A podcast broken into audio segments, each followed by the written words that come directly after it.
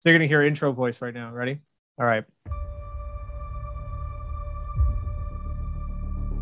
Nope, gonna do it later. Can't think of it right now. Can't get intro voice going. Beautiful. The performance I think that was right a, there. that was the perfect intro, to be honest. I think we just keep it like that. I'll I'll tell him. I'll Dave, you heard it. You heard it. Tyler says we keep the intro like that. There I you think go. it sounds good. That's not going to fly, y'all. This week, on Advanced Blockbuster Studies, The Falcon and the Winter Soldier, Episode 3 Power Broker.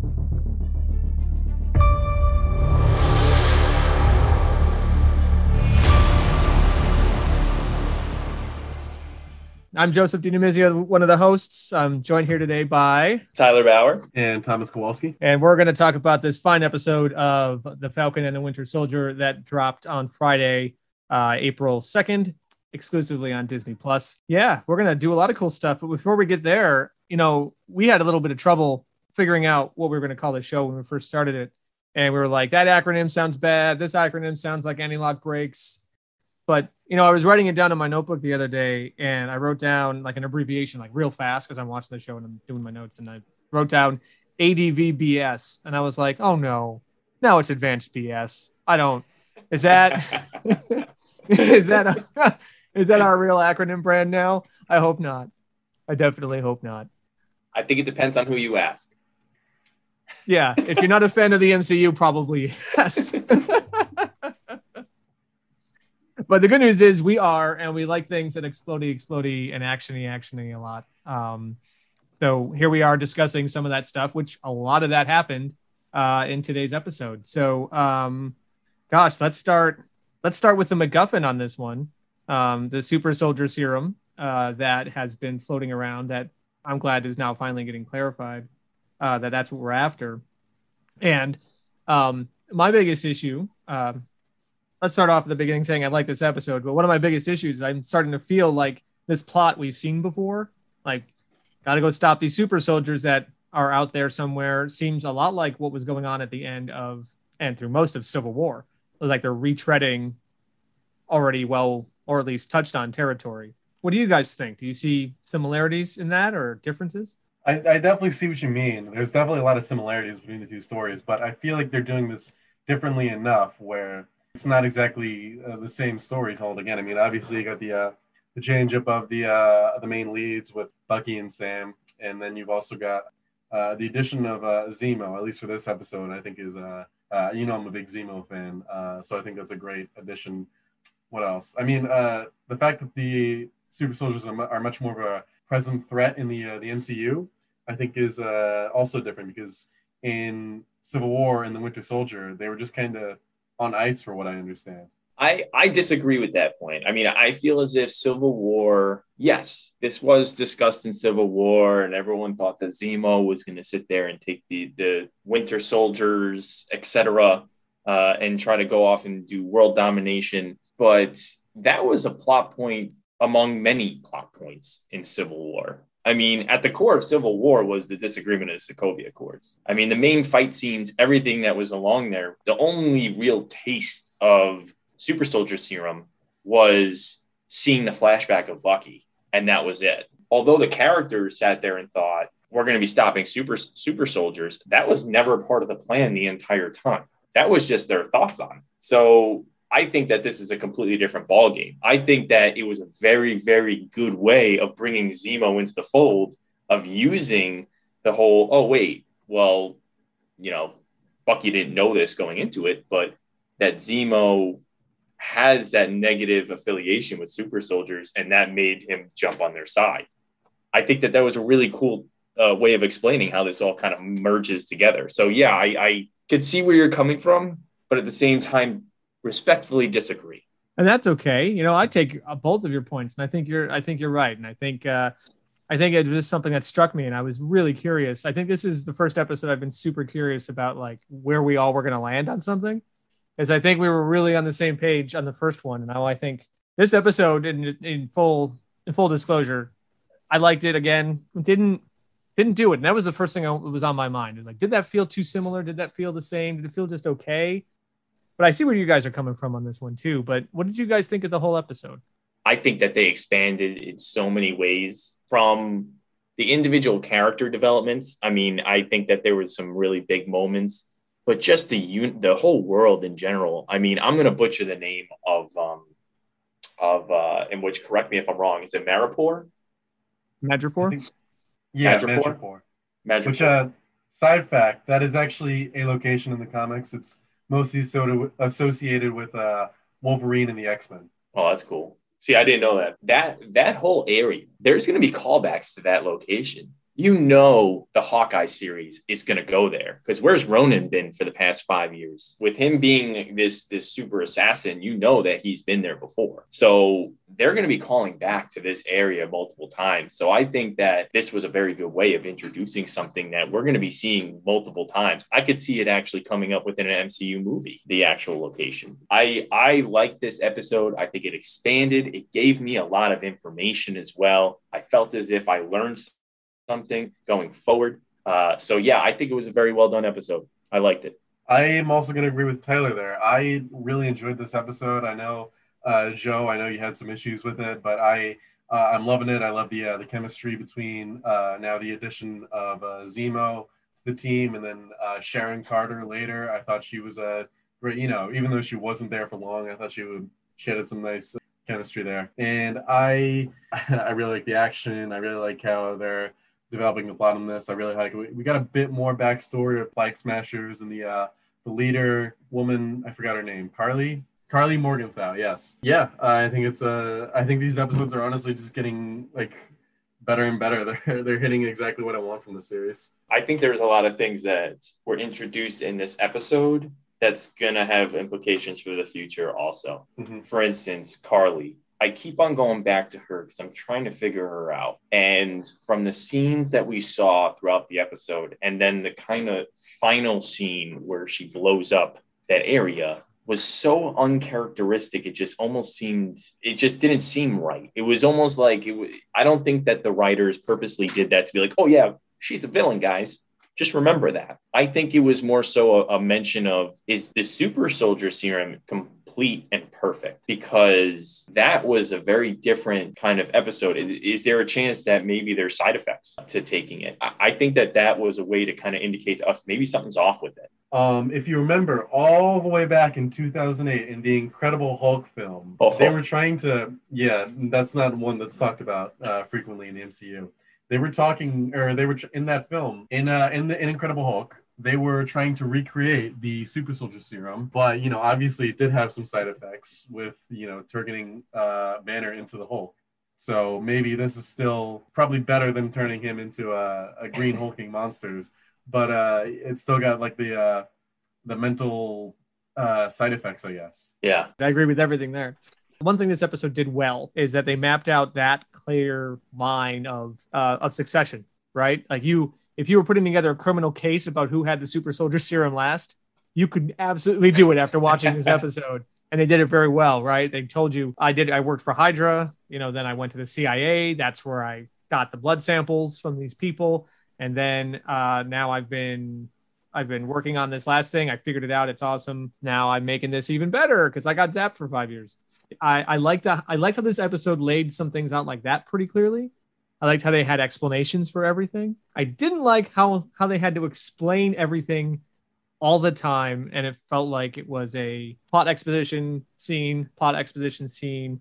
Sharon Carter kicking tons of ass, plot exposition things, things explode, a little bit more final exposition. I thought it was a little bit heavy on information dumps and none of it seemed natural. Like a lot of this stuff just seemed like it was there to give you the information because you needed it, not just because it they got it. You know what I mean? Some of it didn't feel so natural. And Tyler, you had mentioned well, before we started recording the writer of this episode. You want to talk a little bit about that? I didn't know it going into it, obviously. So when I watched the episode and they had that scene when um, the bounties come up on everyone's phone, I was like, this reminds me of something. And I was like, what is it? And I kept on thinking about it and I realized what it was. It was John Wick. It was complete reminiscent of John Wick. And then I look it up and Derek Kolstad, the writer of John Wick, wrote this episode. I w- it's so so interesting the crossover. I would have never thought that that he would jump into this kind of show. So who knows? Maybe maybe we're gonna get John Wick in the uh, in the MCU now. Maybe that's what Keanu Reeves. Maybe it's all been there the entire time. We just didn't know about it. That that would be trippy. I think that last bit might be a bit of a stretch, but I um yeah, I definitely you can see some of the John Wick DNA in this movie or in this uh this episode, especially with the uh the Sharon Carter fight scene in that like uh that shipyard with the uh container freight containers. Uh, you that that was some like good choreographed fighting there, uh, and especially also when uh, Bucky throws that pole through that one woman, that was also pretty like uh, reminiscent of that like brutalesque style of John Wick. I thought we were at a close to an R rating during that whole hmm. scene. I was like, "Whoa, this is they." I don't. I feel as if they never been there before like this. This was pretty brutal for them. Yeah, it was. I thought it was literally just like a few blood splatters away from getting an R rating. Exactly. Yeah. All right. So, Kari Skogland directed uh, the this this again, but I think her direction failed a little bit with the uh, early Madripoor scene. Especially, it failed. Doesn't have the kinetic energy the um, ambiance that it needed to be up to the level of where Kolstad was writing it for in John Wick. So I think there was some dissonance for me. Like you could tell, it felt like my first reaction I was watching this felt like I was watching someone try to be cooler and seedier than my source material would allow it to be. You know, it was felt like a it felt like a, a comic book version of a grimy, seedy place that we wouldn't normally want to see inside there. So I I felt like it was trying, and I thought that that it showed some stretch, which is always great for the MCU to kind of move around in there. I don't know if it got what John Wick did. Like it certainly not that you've told me that because I didn't know he was the guy who wrote the John Wick stuff. It just see that DNA is from there from the beginning. Like you want somebody to come into like this this this dark underbelly kind of out of the way place for the MCU I would also want the guy from and from John Wick to write that for me. Um, but I don't know if they nailed it. I think I think they came close, but I don't know if it really sold it for me.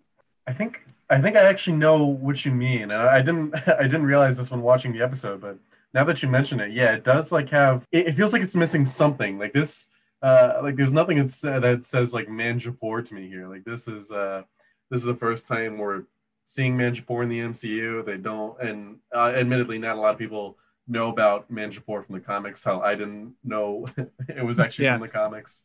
I, I, think I know what you mean though, because it, it is it's missing that something. I you you want me to put on my big brain theory cap? Absolutely. As to the reasons why I think at least once you're an feeling episode. that. Yes. I think that you're feeling that on purpose uh, I think that that was intentional because they don't want to clearly define the rules of the city until there's something that comes out later that's going to be a major focus on it. So, uh, what do I mean by that? I mean, you like it was mentioned, it's a ba- it's a tie to X Men.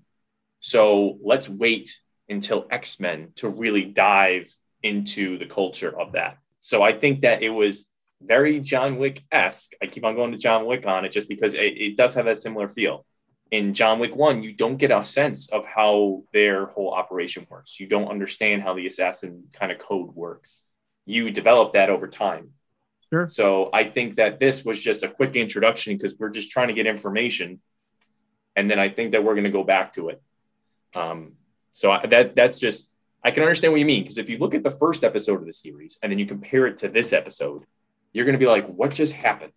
Um, we went from a slow character development build to now a crazy action packed everything in your face type kind of thing and um, i can i can see where you feel as if it's a little out there it was definitely different and now that you mention it and talk about it i could see your point yeah and i see your point too tyler. I think it's a balance that always needs to be struck and this is one of the biggest complaints you get with the mcu how much is setting up the next thing? How much is letting those things go out?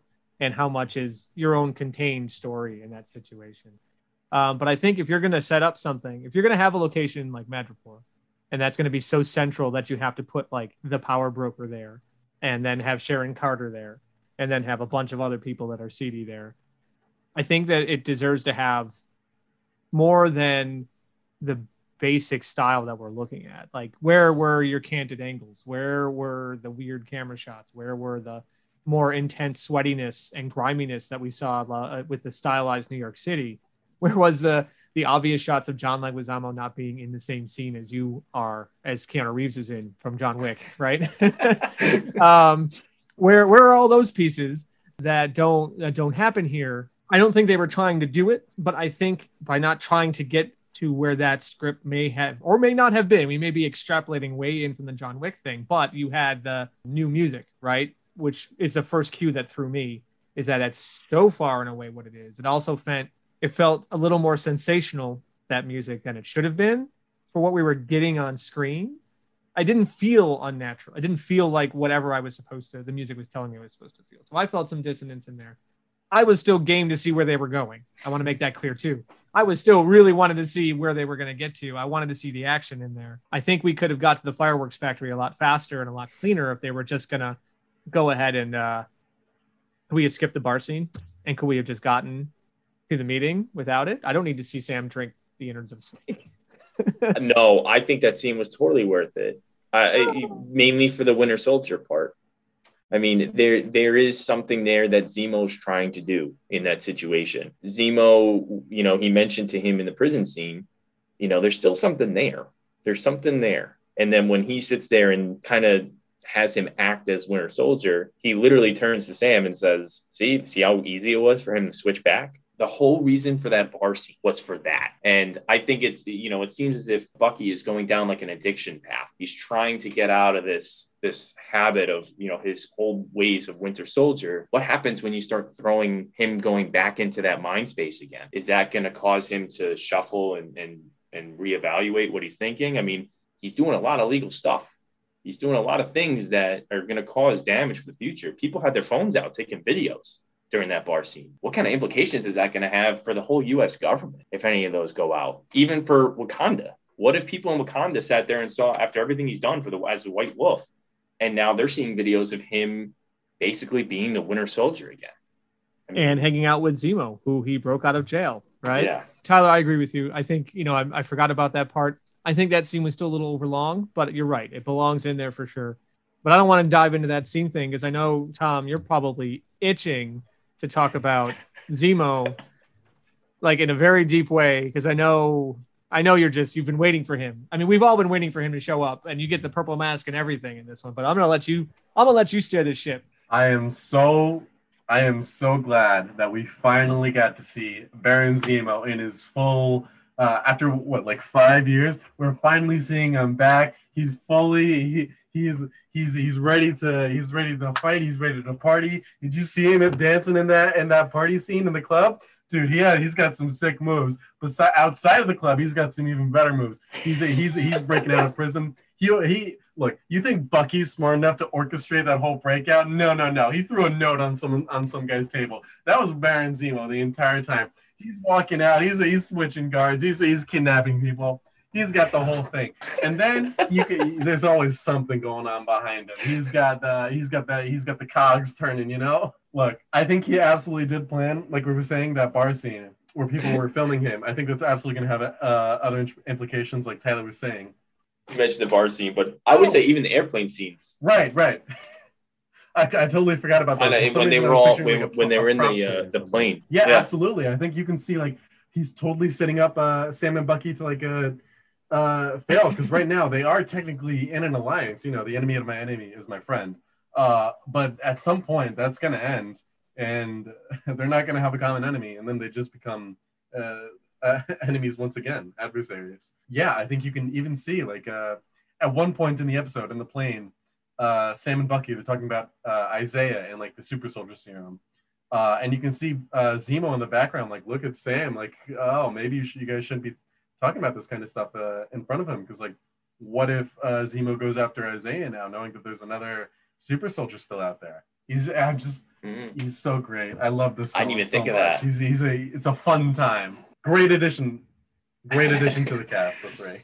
He's he's uh you know I think that in Civil War they they really did a good job of of the kind of showing the mastermind ability. In this episode, it really showed the all around ability of him I think from his mindset to then also his physical skills and to being basically the MCU's villain Batman, where he has tons of cars and planes to drive around and basically a ton of money. So uh, I think that they they're doing a good job of setting him up to kind of being a larger role, and I'm glad they're giving him more of a personality too. I felt as if he didn't really have as much of a personality um, Yeah. in Civil War. I, I definitely agree with that last part with the personality because in Civil War he very much was just he was a great villain, but like we knew very little about him besides dead family wants no more Avengers. I love how they're showing the more manipulative side of uh, Zemo because uh, I feel like we got that we, we got that a lot actually in uh, in Civil War, but this time we're really seeing it more uh, I guess subdued. Like you can tell he is like taking advantage of the situation and all, but he's still uh, he, he's he's not quite um, as out in the nose as it. Do you think? Do you think he took a vial when he was in uh, when he was in the lab? No, I don't. I don't think he. Wait, actually, did he? He might have actually. Uh, I was trying to figure out that scene. I got to rewatch it.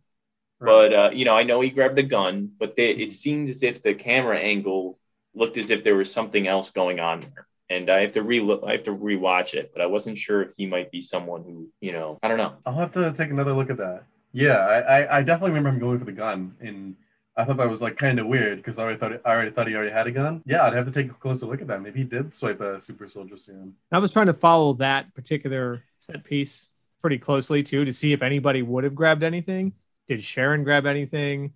Did Bucky or Sam grab anything? Did Zemo grab anything? And I don't think you could tell. I think if anything, that scene did a good job of making you confused about what exactly was happening once it exploded because I had no idea what was going on. That's never a great thing, but they did kind of clear it up in a minute afterwards. So, so even if we didn't see them grab it, I'm pretty sure if the writers want someone to have grabbed something, they will they will have it later on. Like if there isn't one more vial of something or other. But uh, before we get too far off of all that stuff, uh, I want to talk about um, Karli Morgenthau again too. Well, at all because we haven't talked about her at all this episode. Because you had mentioned about getting backstory and about talking about Zemo and how you know it's nice to see him more fleshed out. Uh, I love the idea that he's the MCU's villain Batman. That's that's a clever take on that one too. Because I really thought that this uh, Nagel dude was also the MCU's version of Lex Luthor, at least at how the actor was playing it with uh, the recent Zack Snyder version of, of Lex Luthor. They seem really like close cousins. I definitely had those those same vibes. Like I was like, this is very similar to the uh, DCEU's version of Lex Luthor, very much. Yeah, all those good evil scientists making making life hard for for our heroes. Karli uh, gets a little bit more pathos. She's got uh, someone important to her who's sick. Not too sure if it was her mom. It sounds like it was a teacher or a mentor or something who's dying of tuberculosis. It turns out that's why she had all the vaccines and everything. And then it turns out that she's now stealing to help camps uh, who have become refugees after everybody came back. Up until now, she hasn't really like murdered anybody, but then there's a scene, and Tyler, you you were talking about this one earlier, where she explodes a building unbeknownst to the rest of her crew after they steal supplies back. You know, killed a whole bunch of aid workers from the uh, Repatriation Council. Yeah. Lots of acronyms in this series. she seems like she's turned a page because we had mentioned you mentioned that seems like maybe she's going bad maybe because of the serum you guys were talking about that earlier but what if it's not what if she's just maybe that's the end goal maybe there's something else with those vaccines or something that they're that she's trying to pull off I keep on getting torn on her character, to be honest. To be, uh, it's just because maybe it's just because I don't feel that that is enough to be the major villain of this series, and I think because of that, I am looking at her as just a plot device that's going to be moving people along in a certain direction and going to be there to provide us information as to something that's going on because we have these other characters coming in that it seems as if now we're in like kind of this you know, the office when you have like the shoot off between Dwight, you know, Michael Scott, and everyone's pointing at guns at each other. Now it seems as if we got the triangle of the power broker, Karli and the Flag Smashers, and then we got Falcon and Winter Soldier all kind of like lined up, you know, not sure who to go after. Yeah, I, I thought it was a little bit uncharacteristic of her. It's either that or it was the way for the show to sit there and say, by the way, this person's a villain. I think I think I definitely agree with you. Where she's not as fleshed out as of a personality as I'd like her to be, because I can see where she's coming from. Because it mentions in this episode how um, uh, she after the blip, like she and her family, they were homeless, they were like refugees. Uh, and so I'm like, okay, you know, I, I get your, I get your uh, motivation here, but then like, I feel like there's just not enough time given to her where it's just like I just don't care enough about you really too much. Like I um, I, re- I really wish they did flesh her out a bit more. Like I want to know more about like uh what that process was like after she after she was living on the streets. Like give me more of that. Cuz right now, like you said, it feels like she's just a plot point. Yeah, and there is. I think the only thing that's like keeping us interested in, in her, besides that plot point, is that she has that connection to the power broker, who, in theory, we never really see uh, on screen yet. Right? We see a couple mentions. Well, we know that they kind of run Madripoor, and we know that there's that graffiti. They're painting on the wall. It says uh, "Power Broker is always watching" or something when they enter the bar. And then there's that curious scene, which with someone we haven't talked about near the end with Sharon Carter and the at the at the docks where she goes to a car that's waiting for her and is like there's a problem. And it's like wait a minute. And then all the pieces kind of fall back into place right? How did sharon know to help them at the bar? How did sharon know how to help them about the bounty? How did sharon know how to get them to uptown or hightown or whatever they called it? How does she have a place? What has she really been doing for the last whatever five years plus since she's become a fugitive MCU is never going to co- commit to it, and even on their like uh, pictures and everything this early, they're saying like she's still Agent Thirteen slash Sharon Carter when they when they uh, talk about Emily Van Camp, uh, her character. I'm starting to think that maybe maybe the power broker might be might be Sharon Carter at this point. What do you guys think? I'm not hundred percent on board with the theory, where maybe she's working like she's an ally of the power broker. I feel like there's enough hints at it so far that if she were to turn out to be the power broker. Uh, I would not be that surprised, honestly. I think it's a it'd be a good twist though. If I was a betting man, I might go all in on saying that she is the power broker, and I have a multitude of reasons. Okay, so let's go oh back to Avengers Endgame. All right. And on the screen, when Tony Stark comes back, they talk about all the people who are missing and they're blipped. You know who's on that screen? Sharon Carter. So for the past five years, she has been under the radar and no one knows where she's been. But then out of nowhere, she pops up in this area. She talks to them about how, oh, uh, you know, they didn't do anything for me and all these different things about kind of a little bit more of her backstory. I haven't seen my family. You can tell there's some sort of resentment towards it. And then she also mentions, you still believe in that hero thing. So she's already on a clear flip of, of her philosophies of what she thinks is right or wrong. So I do think that there's something there. And then another thing as well, Dr. Wilfred Nagel, he talked about how he was with Hydra. And then after Hydra, he went with the CIA.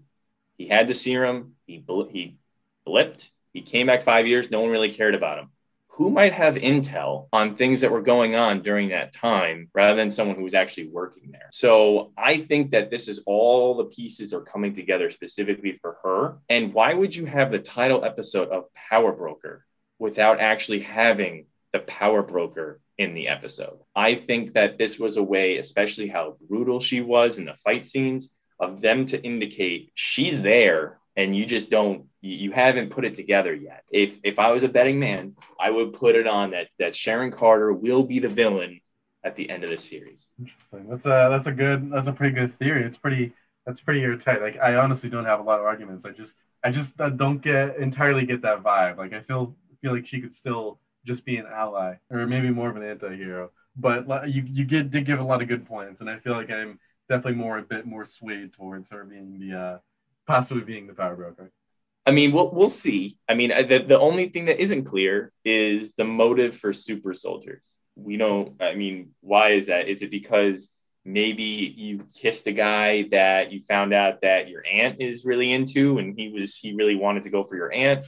I don't know. I mean, it, it, we don't really know too much of the of a motive behind that. But when you enter a person's house who has bodyguards and has famous paintings lying around, just automatically chalk that person up as a villain. I mean, that just, as soon as I saw that, I was like, what? Like, I understand that you're in the name I'm going to butcher again, the Madripoor. You're in Hightown, in which they mentioned, I mean, Zemo kind of mentioned during it too. Like, that's a nice area. So right. it's all coming together. All the pieces are, are laying down we'll see. I also found it suspicious that she cared so much that the that uh, that Nagel got murdered when Zemo shot him. Like it was just random. Like I don't think she was expecting that. Her reaction is, "What did you do?" He shot at Karen or Sharon. That's what happens. it's Zemo. Come on. Exactly. but uh, all, all kidding aside, um, I think that's a tip of the hand. Like I don't. I think she wanted to try to keep him alive so we can keep making serum for her. That was my. That was the final nail in my coffin. Besides all the well laid out evidence that Tyler just gave us, including all the evidence that the show gave us with the, the owning of the of the contraband, as it were, the owner of the super uh, soldier serum. But yeah, I guess we're gonna have to see. She's according to IMDb in every single episode going forward. So who knows? I, I think we're finding out. I think we're finding out next next episode. They're gonna let us know that she she's it. I think that's what they're gonna do. I hope so. You know what else? I hope I hope there's a lot more of our favorite tool bag, the new Captain America, in the next Ooh. episode because he was only there for and that was that segue was almost as good as his small parts in this episode which i which i enjoyed i liked his i liked his first part where he's just like half clueless and expects everybody to uh anybody anywhere to have the same respect that captain america gives uh stateside even if he's not steve rogers which he obviously isn't um, what did you guys think of of the new caps appearances and very brief appearances in this episode. Is he is he is he kind of like an ass, or is he actually like trying to uh, live up to the reputation of Captain America? And I think he really did uh, walk that line. But now he's just going full on a full on asshole. You know, he's he's he's in there, he's shouting at people. You know, the guy just spit on him, and then he slammed him into a pillar. I'm just like uh, a, a big old egomaniac. He's like, "Do you know who I am?" it's just like, all right, calm down, man. You're not you're not the hero. yeah, I think that uh, I think he's starting to show his true colors. I mean, even at the end too, it kind of seemed as if uh, Battlestar was trying to keep him in check a little bit uh, when um, it's kind of weird calling him Captain America, so I don't even know what, what exactly. I, I they didn't remember mention U.S. agent, so I guess John Walker. When John Walker and him were walking down there, and he was like, "Oh, it was definitely them." He's like, "Well, we don't really have evidence," and he's like, "Well, let's just do it, kind of, kind of keep this down low between the two of us." He mentions to him, "So we're going off the grid." He kind of mentions to him, "This is not the right way of doing it." So yeah, I, I think that there's there's more to come with him, but I think that they definitely are setting it up for a showdown between them two and uh, Falcon and Winter Soldier. It'll be interesting to know how Zemo would interact with them. Yeah, and I think I think you bring up a good point about like how is all this going to happen? You mentioned the Mexican standoff earlier. You mentioned like all these other different different points, but how does John Walker fit into that triangle? Because they're ostensibly going after the Flag Smashers. Either they don't know anything about the Power Broker at this point, so there's a lot of different things like starting to coalesce, which I guess you want in a cool mystery like this and everything. Um, and this goes back to my original my my original opinion of this of this episode is it feels like there's a lot a lot of table setting and a lot of exposition on that table to eat in order to get to the yummy awesome Sharon Carter intensity action, which was one of my uh, uh, big three for this episode was honestly that Sharon Carter fight. And I think this is uh, it was so good. And you guys were talking about a little bit earlier too.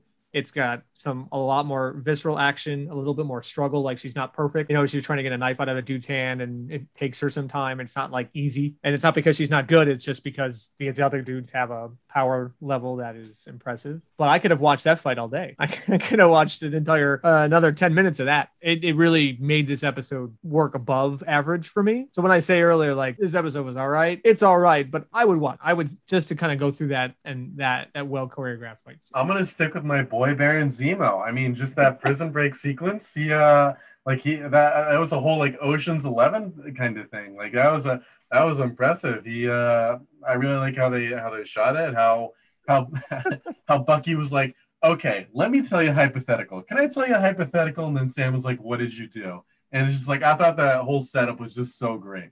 My big three for this one, which Joe, I think you're going to be surprised, was the bar scene oh. in Madripoor. And and the reason why is because uh, you know, I feel as if the character development of Winter Soldier is really developing.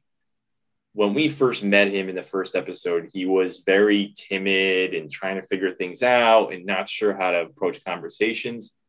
He didn't flinch once during that entire episode. He was going for it the entire time, and you could sense the confidence that he had. Now, I think that the issue in which something that Sam kept on looking at him a couple times, like, "Are you okay?" because this is you look off is that is he going to take it too far i think that that will have some some potential issues in the future but i did i love that scene i thought that and of course the score came into it just you, you hit it the winter soldier it just um and it shows how prominent of a person the winter soldier was in the community of assassins.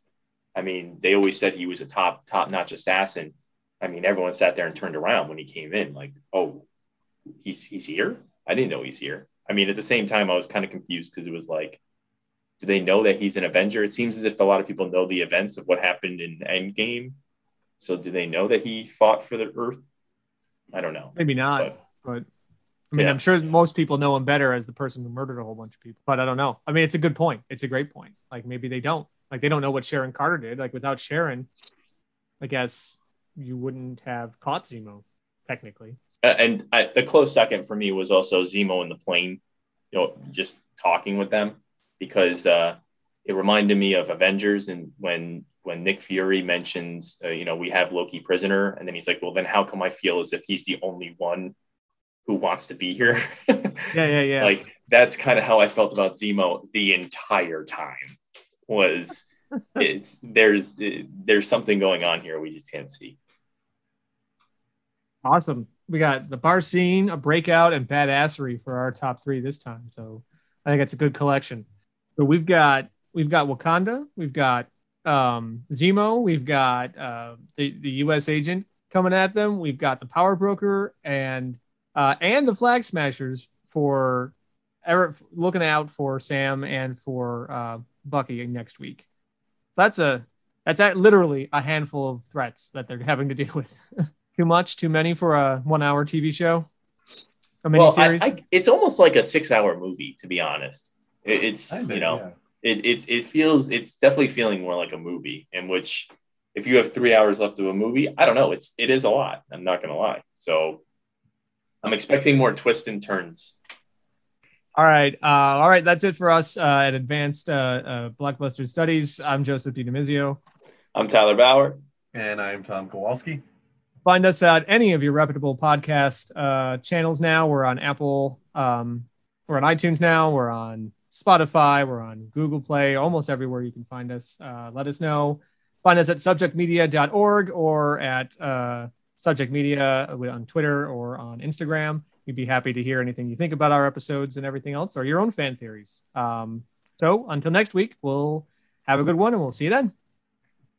Good job, Joe.